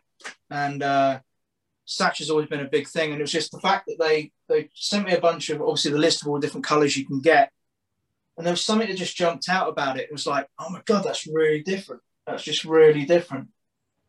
So I had that done with uh, Seymour Duncan's. Yeah, and that's good lord, when was that? You know, getting old and can't remember stuff. 2005. Yeah, so yeah, she's and that's been my main bass ever since 2005. You do you do dally into the occasional Fender bit though, don't you? You know, you do. You, Oh. yeah, I've I've got my fenders. A lot of it's in storage at the moment. Um, I got I, when I was 16 or 17, I had um, a blue one built identical to Steve Harris's and got him to sign it for me nice. at an I- fan club meeting, and uh, that one's in a case locked away. And then, being sad, I did get this one, which is probably the heaviest bass I've ever picked up in my entire life. This beauty, which Uh, uh, it's got it's got it's got the wrong badge on for you though, hasn't it? has yeah, there's a little bit of a issue with the badge, but yeah, this bass, it's just I don't know, it's something for me. Just Maiden's always going to have something in my heart. Well, the And, thing, uh, the thing is, mate, I was going to actually because I knew you got that one and you got a signed one as well. I was actually going to do a debut a new uh, section on this uh, podcast because, like, like me, I've got sort of artist stuff, and I was going to basically start the uh, the section off tonight with you with your famous artist gear. Oh, there you go. Yeah, I mean, Yeah. um, I need to find a logo. I need to find a logo for that section. I'm not sure what it's going to be. but yeah, it's just other stuff about it. It's just made, and even now, it's um, it's it's just one of those bands that instantly, I don't know, it just seems timeless for me. It's weird, and especially playing along with it, burning live after death out Yeah, like 15, 15 years old, playing those songs. In fact, I remember when they did the Live After Death Revisited, that was like a monumental moment for me. I remember I was in Chicago. I'm not sure which stadium it is was there in Chicago, but I remember going there, just plonking myself in front of the uh, sound desk. I, was, I don't go down the front anymore. Um, not me. yeah, plonked myself in front of the sound desk because I knew that's where Dougie Hall was going to be at the best sound and just waiting for Churchill's speech to start. And it was just like, oh my God, it's like I'm 13 years old again. And it was just, yeah, you know, Aces High coming on and then, you know, all of the stuff, Rime of the Ancient Mariner and seeing that live, it was like, yeah, because obviously the video as well, which was another reason we we're talking about visual learning. I had the live after death video VHS that I would sit there and rewind with my combination TV VHS player Yeah, to see playing to kind of learn it. And oh man, yeah. I'm, I'm jealous of you the fact that you know the, the your favourite band like of all time, which you know which is Maiden. You know you can still go and see. I mean, obviously out of this pandemic and that crap, like, but you Yeah. can still see them doing massive, massive shows. And I'm, I'm never going to get to see Van Halen play. You know what I mean? It's never going to happen. Yeah, it's You know, Well, you know, you know, I've seen like probably thousands of shows, and, like I've seen many big bands, including like Maiden, all those multiple, multiple times through being at loads and loads of different festivals and shows and that. But I never got to see my favourite band because they never came to the UK. I had tickets in '98 for the three tour with Gary Cherone at the NEC. Um, my brother got, managed to score front row Eddie Eddie's side of the stage. You know, I'm like, this is going to be brilliant. Two days before they can they canned the, the, the British dates. They said it was because some bit of um, ceiling fell down on Alex Van Halen's arm during rehearsal in Germany, but I think they just hadn't sold. They, they booked arenas basically, and I don't think there was the demand there. I'm, I'm read, I might be wrong, but I'm reading between the lines there. But the, the gigs were pulled, and I didn't get to go. They got refunded. wow. But yeah, never been, never, never saw them live because obviously they, they just didn't play in the UK. No, And Yeah, whenever, for- whenever I was in the states, literally, if you ever went to like the holiday in Florida, they they when they were on tour, they'd played there three months before or two weeks before, and I just missed them. It never, it Yeah. never felt right. It never felt right. So, and of course Eddie's passed now, so it's like it's not going to happen.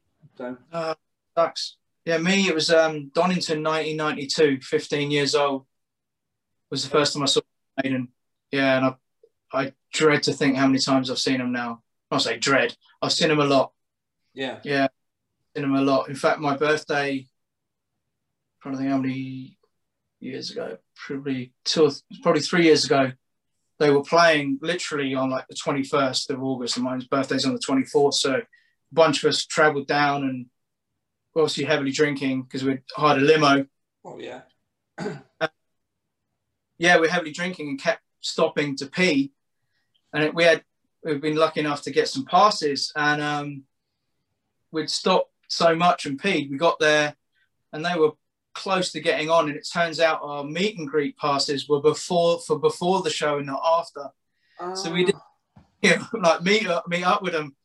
So that was a bit of a bit of a gutter, but um, dough. but to see them, yeah, they're just one of those bands that if you've never seen them live, especially in this kind of era of music, it's just old school. Or six guys now, I was about to say five guys, six guys that are old enough to be our, well, old enough to be my dad at least. Mm.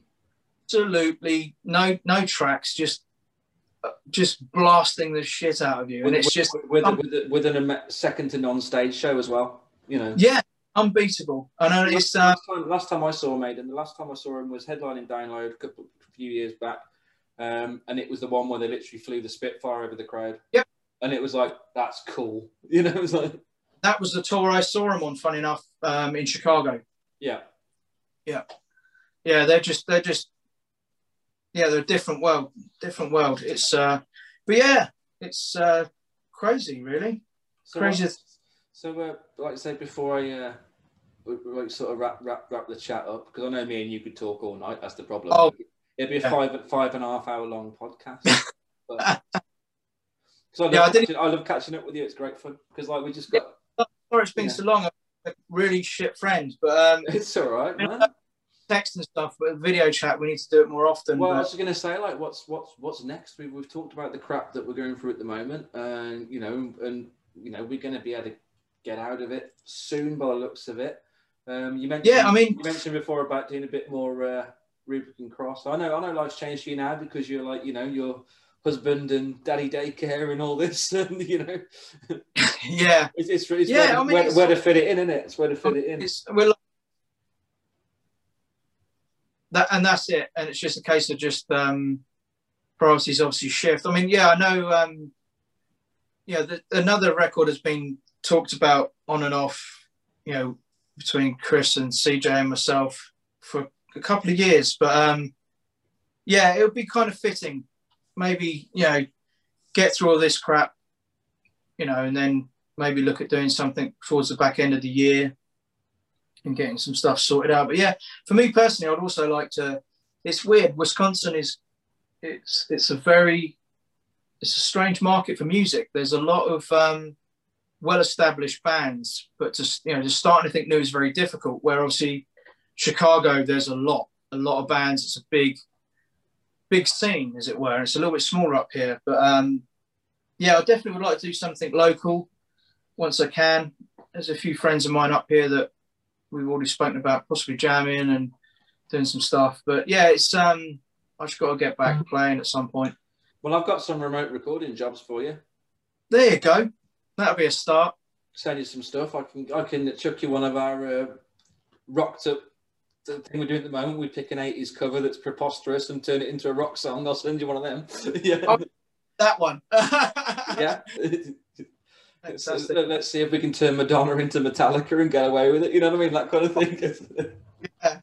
It's um yeah, it's just a weird one. It's kind of I definitely feel like it's almost like coming out of hibernation. It's you're so so focused when you know when you have young kids around. It's like you're just so focused on them surviving. Well, well yeah. it's like oh my god, yeah, this is my responsibility. You know, I it's think, um. I think what we'll have to do when we're out of all this, we need to plan because I've been invited a few times in the last couple of years, but I just haven't been able to make it work time wise or anything. But we need to go out to NAMM again, man. But we need, yeah. to, we need to go. And I won't be literally tied to a booth anymore. We, I just want to literally get over and be look at everything, see everything. Um, you know, I'd love to and then do all the night stuff, go and go and see all the different shows and stuff like that, and not have the worry of having to be at the booth at eight o'clock in the morning to hoover it and that kind of thing before you know because it's it, you know, it's, it's intense. Yeah. You know what I mean? But and then be sitting down for lunch and not at the end of the day having feeling like your feet are going to fall off, basically. Well, yeah, I just like to go and absorb it more than rather than because in the past when I've been there, I've literally you've seen it. I've ran around before the show starts for an hour to look at stuff, and then I've been. I mean, even the once you looked after me the once because I was literally did the whole two days of the show with a smashed knee, didn't I? And you just kept giving yeah. me painkillers. I was like, I can't move, can't walk. Yeah. And that was drinking with that was drinking with Killswitch Engage, wasn't it? They can drink. Yes, those boys. Yeah, they can. They can. That was when um, Adam won The Price Is Right. Not The Price right. Is Right. And he was wearing. The, he was. He was wearing the same gear as he was. The flip flops and the hoodie and stuff and that. But he was. Ah, the money, the lot, yeah, didn't he? Yeah, yeah. He won the whole kit and caboodle. Yeah. Yeah, that's funny. Where was it? Was Andy Sneap that was with us as well that night? Yeah, Andy Sneap and. Uh, there was a few there. We were a really crappy bowling alley, weren't we? Yeah, I can't because I know something went south. I know you, and Chris. We were supposed to go somewhere. I thought a bit more elaborate. Yeah, if you um, remember, if you remember, we thought we were going somewhere else, but we let somebody else organise it all. And it, yeah, yeah, we all got there, and it was like, ah, oh, right, okay. Um, oh I think we end, we end, we end up getting pizza or something in, delivered because we couldn't get food at the place we've been booked on food at or something. I don't know. They were only selling beer, which was great, but it was yeah, we did. We ordered like three or four pizzas, and then um, his name's escaping me, which I'm really embarrassed about. Bass player, Australian, lives in California. Oh, Christian Attard. Yes, he was yeah, with us. There. Yeah, he was there uh, with us. Yeah. Yeah, oh, he's such a such a cool guy. Loving the bits. He's, he's, one of the smoothest people on earth, man. yeah, phenomenal player as well. Phenomenal player. I know there's one point, um, I think the booth was closing, and there was me, him, and Eric hanging out just jamming. Yeah, we were just jamming any booth together. It was just yeah. It, I was, and again, I, I saw your one with Eric as well. Another phenomenal player. That's, yeah, I've had people message me about that that, that that, maybe weren't aware of Eric, and they've literally said it was like two and a half hours, but it didn't seem like it because he was just so interesting. You know, yeah, he is. He is. He's he's been he all is. over there. He's done this. He's done that, and it's it's and another humble yeah. guy. Yeah, completely. Yeah, amazing. Yeah, they they would. Yeah, and then would be fun. It would obviously be different, but it would be fun to go out there and kind of experience it as a punter, as it were. well, well, yeah, I'd like you know, it's like I, I, I, get an invite every year. I do from different places, and it'd be lovely, but you know, I'd love to take Luce just for LA for the week, as long as she can put up with me, with me being an absolute music nerd in the daytime, you know, because that's what it what I'll be, you know. One thing I would recommend when I was last out there, when we were with friend Steve Jones, um, we went out for um, Keith Barris's organization, the Guitar Guru Network. We went out Yeah. with them, and um, we because you know hotels obviously are horrendously expensive Yeah. in Anaheim, then horrendously pumped up during NAMM. Yeah. Um, we actually Airbnb'd a house. right. It was like what a seven minute Uber Uber ride away, and I think between four of us, it was like 150 bucks for the week. That's perfect, isn't it? and and it had everything there. The kitchen was not obviously stacked with any food, but all the you know utensils. So Yeah. which went which went to Total Wine, got a crap load of piss in, Yeah. Then went and got some groceries, and we were just cooking it back at the house. So it Yeah. saved us that way. And plus, you know, it was yeah, it was that was a really that was the last time I went. It was a really cool way of doing it.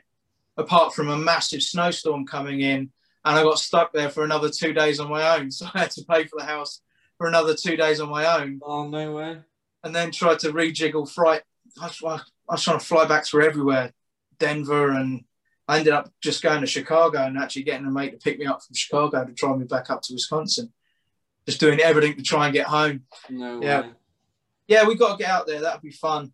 I will make Try- it, man. Because I, I, do, I do like I, I, I miss the old little bits as well. Where like you'd ring in and say, "Mate, I've made it. I'm, I'm like I'm I'm. Where are you? Uh, I haven't got my badge." And I'll be like, "I'll bring your badge to you. Meet me at the Hilton bar at like Uh, at midday." Yeah. I'm just I'm just off to find. I've got to give him his badge. Yeah, see you in three hours when you come back around. But I know, I know, waffling on again, and it's dragging on. But I know uh, before we started talking, we were talking about the evolution of equipment and how, you know, I have this huge rack system that I built you do, man. It's massive and it's heavy. With everything I wanted, everything I ever needed into it. and everything that everybody else needs that you don't, isn't it? Yeah. Yeah. yeah.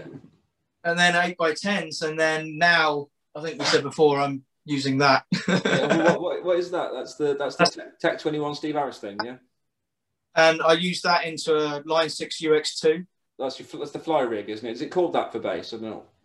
Yeah, I mean it's um I was lucky enough. In fact, one of those small world scenarios that happened. I went down to watch, obviously being a complete nerd, went down to watch British Lion play in Chicago when Yeah. was literally right before the shutdown last year, and went down to see him play. And um, because I know Tony Newton, who's recorded a lot of the uh, iMain's live stuff, Yeah. very dexterous again. He uh, used to play bass in a band called Dirty Deeds, and the guitarist that joined Pride, Barry Fitzgibbon, was from Dirty Deeds. So we all kind of knew it was a, again back in the day. So I knew Tony was going to be there because he was doing sound for him, and um, so I went down to hang out and uh, catch up with him.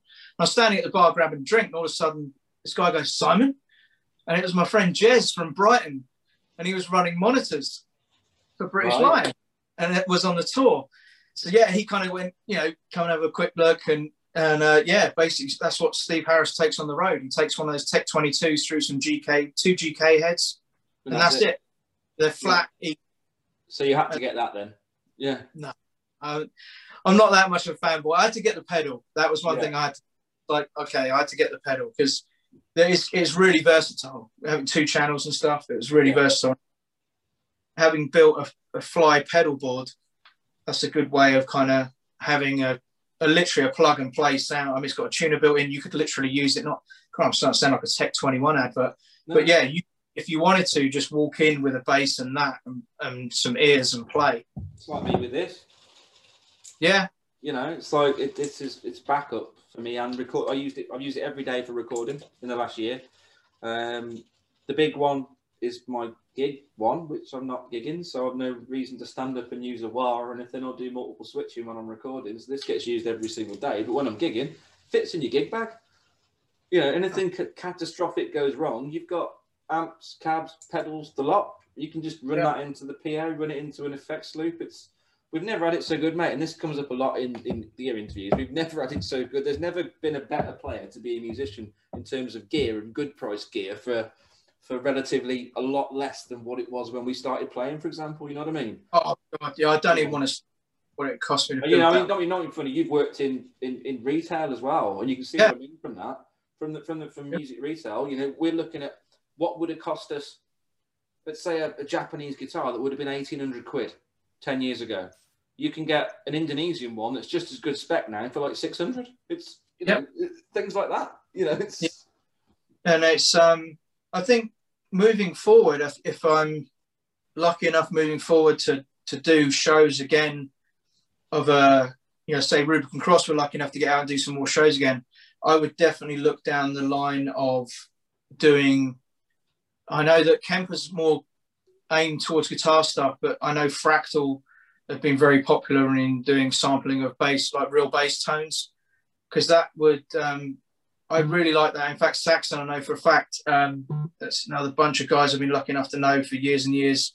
Um, they all, all of them guys are on Kemper, it's all Kemper now. Yeah, and Andy Sneap has all of the studio recording sounds in those amps, and that I go out with. But yeah, it's it's different, man. It's different in a good way because now I'm getting old. I can't, my back can't handle living lifting all that whole heavy crap. So having something you can put you know, I know we, I think I put a picture up when I first got my Line 6 studio, sorry, Line 6, now Laney Nexus studio, because um, Lava Run ears, that's all I took was a bass, two bass guitars in my double bass bag, and my uh, Nexus Studio And a pedal.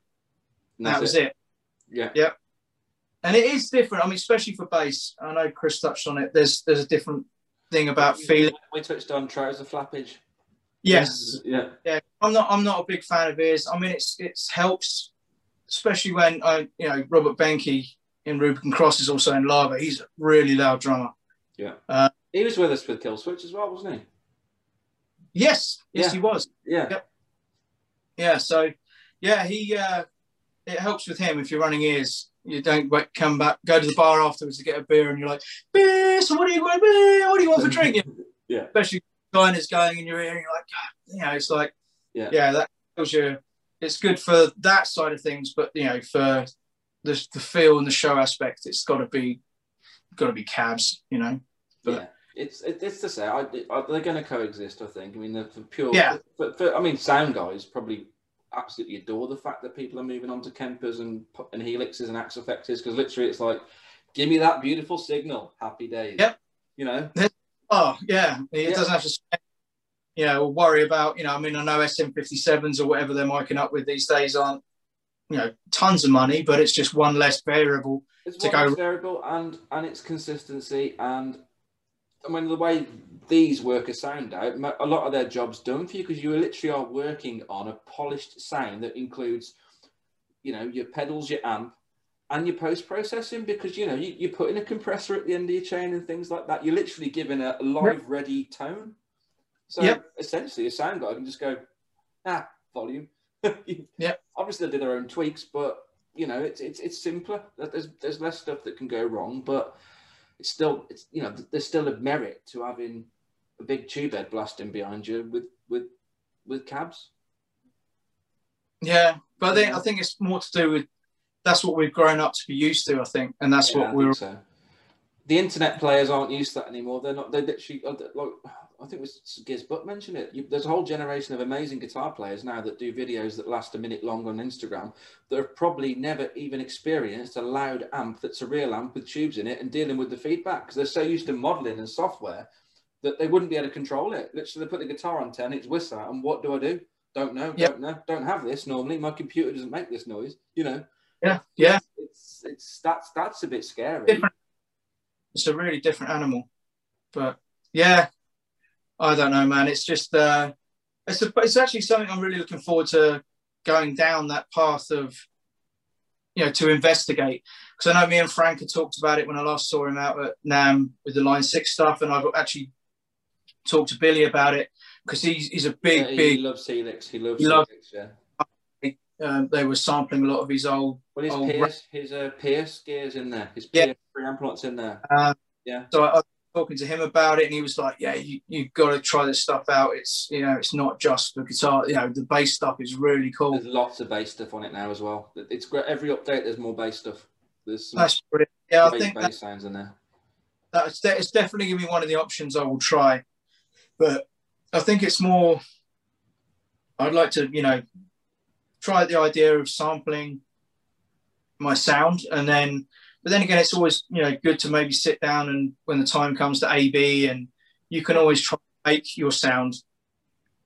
So yeah, it's going to be fun. I'm actually like I say, I'm excited about going down that path and being an old fart and trying to figure out how to use modern equipment. If you're ever stuck with anything, you know I'm on the on the end of a messenger. I can help you Yeah. out with it.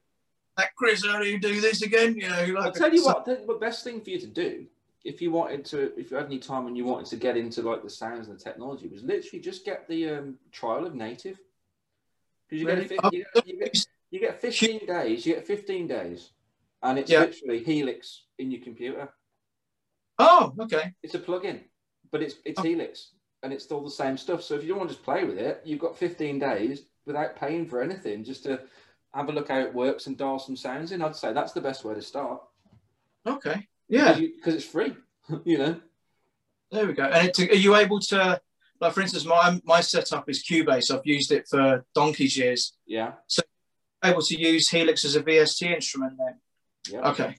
You just put it as an effect on a channel. So you're basically essentially recording your dry signal, but you, you put in, put Helix as an insert, and uh, yeah, then it comes up, and you've literally got the the same Helix edit type thing that I use, which is all your amps and your pedals and your settings and that, and just fiddle with it. You know. So does it? You record wet or dry? You can do either. You Okay. Can, you can mon- Yeah. you can you can monitor through it. So you could you got your line six um, US USB port there in you or something, but you can Yeah. monitor monitor it live. You to just jam with it. It'll just come through exactly as if you were playing through a modeling software on your on your computer. But it's the same sounds. It literally turns your computer into Helix. Oh, I'm gonna have to give that a go then. So you might as well just have a look at that and literally just plug in and have a play. Yeah. Yep. So, Yeah. That'd be a place to start. Look at you. Should get a kickback from line six. this is this is a non-sponsored video. anyway, anyway, mate, it's been absolutely fantastic, and I bet you thought I was oh going to. man. I bet you thought I was going to rinse you, didn't you? But I haven't because I'm very professional. You see. Yeah, I was. It wasn't. Yeah, that was that wasn't the reason behind it not happening yet. Like me being, oh no, he's gonna me tons of shit. But no, it was. Um, yeah, it's always you know, been lucky enough to be your friend for as long as I have, and our phone calls have never been uh, never been short. They're always Well, like they, this. they, they carried on when I had to leave as well, and I really appreciated that. The fact that you know when I was left that to be a carer, you still rang me, and we still chat for an hour or whatever. You know, when I was looking after my parents and that. You know, so you know, big thing for it is, you know, foremost we were friends. I mean, the relationship we had uh, with Laney was something that came about from a friendship. It wasn't like, you know, I was lucky enough to be endorsed by Laney and then we became friends. It was the other way around, friends, and then that just happened to come into place. But um, yeah, it's I'll be lucky enough, uh, lucky enough to work with a lot of artist relations guys over the years. But yeah, I, you know, there's, you're the only one I still talk to. Apart from us alive, only from DR. Yourself and Tony- Tony and from DR Strings. He has been my artist guy. In fact, they've just created a new artist department that he's not part of, which is devastating because I've literally been in contact with him. We've been chatting since like 95 and he's an absolute diamond. But yeah, yeah, him and yourself are the only two people I talk to. Uh, the other the other places are um, with the way the industry is, it's more of a revolving door when it comes to artist relations guys.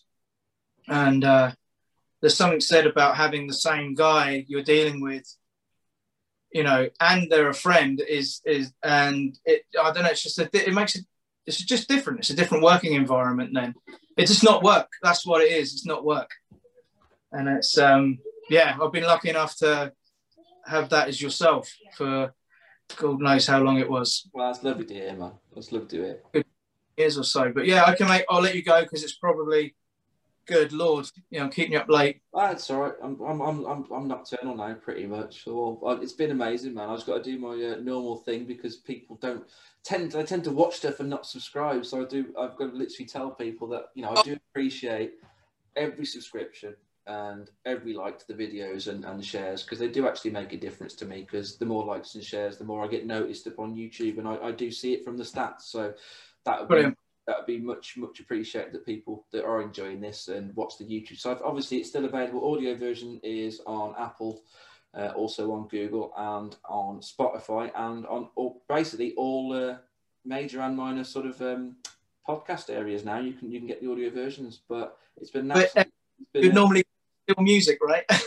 well, it's, it's well, it had a bit of a it was a delay going on the Spotify because um, it it was up on Apple and stuff before that, but even though I go through a company called Anchor um, that distributes the podcast, yeah, yeah, it's owned by Spotify, right? But it, it- you know, it wasn't showing up on Spotify, and they were like, I looked into it. Oh, well, it's probably because you've got music on your on your show, and I was like, well, yeah, there's an intro and an outro. Well, You wrote- but I, yeah, and I was like, yeah, but I wrote those. I wrote that music. It's my music. And they just went, oh, okay. Then they just assume that you that people just nick music and whack it on there. I was like, well, no, it's it's, it's this song. It's like like Yeah. six, six months old. You know, it's like man that, yeah it's and it's weird it's like if you so if you did steal the music not that i'm saying you implying you would but say it was some band you, you know alter bridge you took that intro from it's if it's playing on spotify they're what they're going to get a thousandth of a cent even Yeah. if they were claim it so it's like you know with the way that spotify yeah, know, it's, it's I just I just I just found it funny.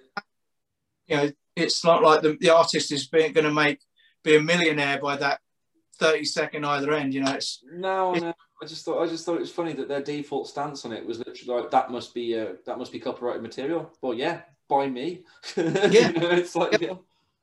I know. Right. I purposely went do the two bass videos I did, I did the first one I did was Maiden, and I did the old. I'm not going to make any money from this. I don't own the rights. You know, the full legal. I went online and looked for the legal jargon to put in. Yeah. And Cross one, I purposely didn't put that in because I was like, come on, come on, bring it on. Did they? Didn't come, they didn't do anything, which was quite funny, really. I was waiting for them to. Yeah. Start, oh, you know, you can't do this. Copyrighted music. I was like, yes, yes, it is. Because uh, what what name Yeah. does it what name does it say on here? ASCAP. You know, it's like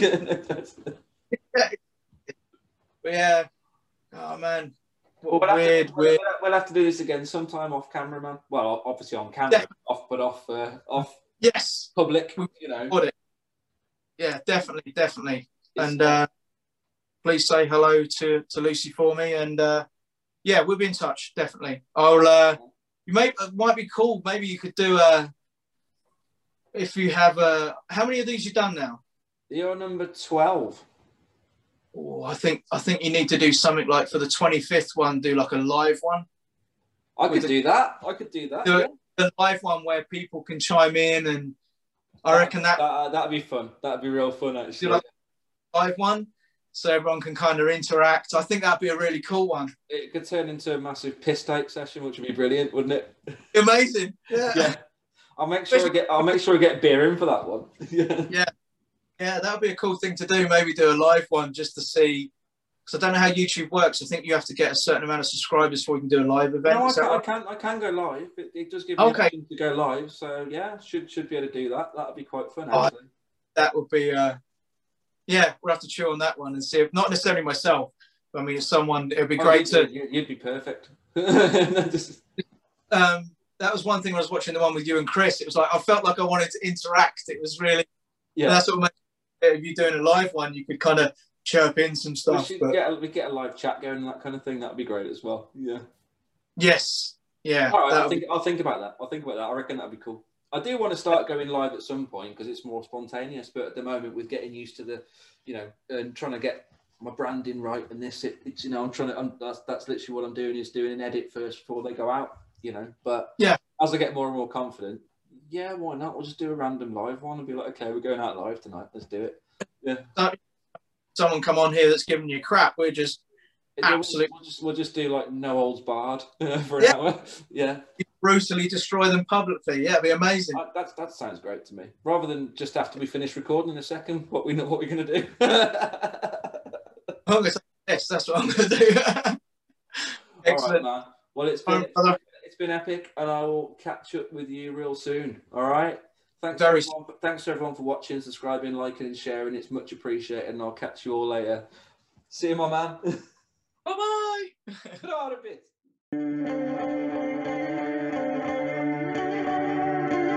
You've been listening to the Beer and Gear podcast with Chris Taylor.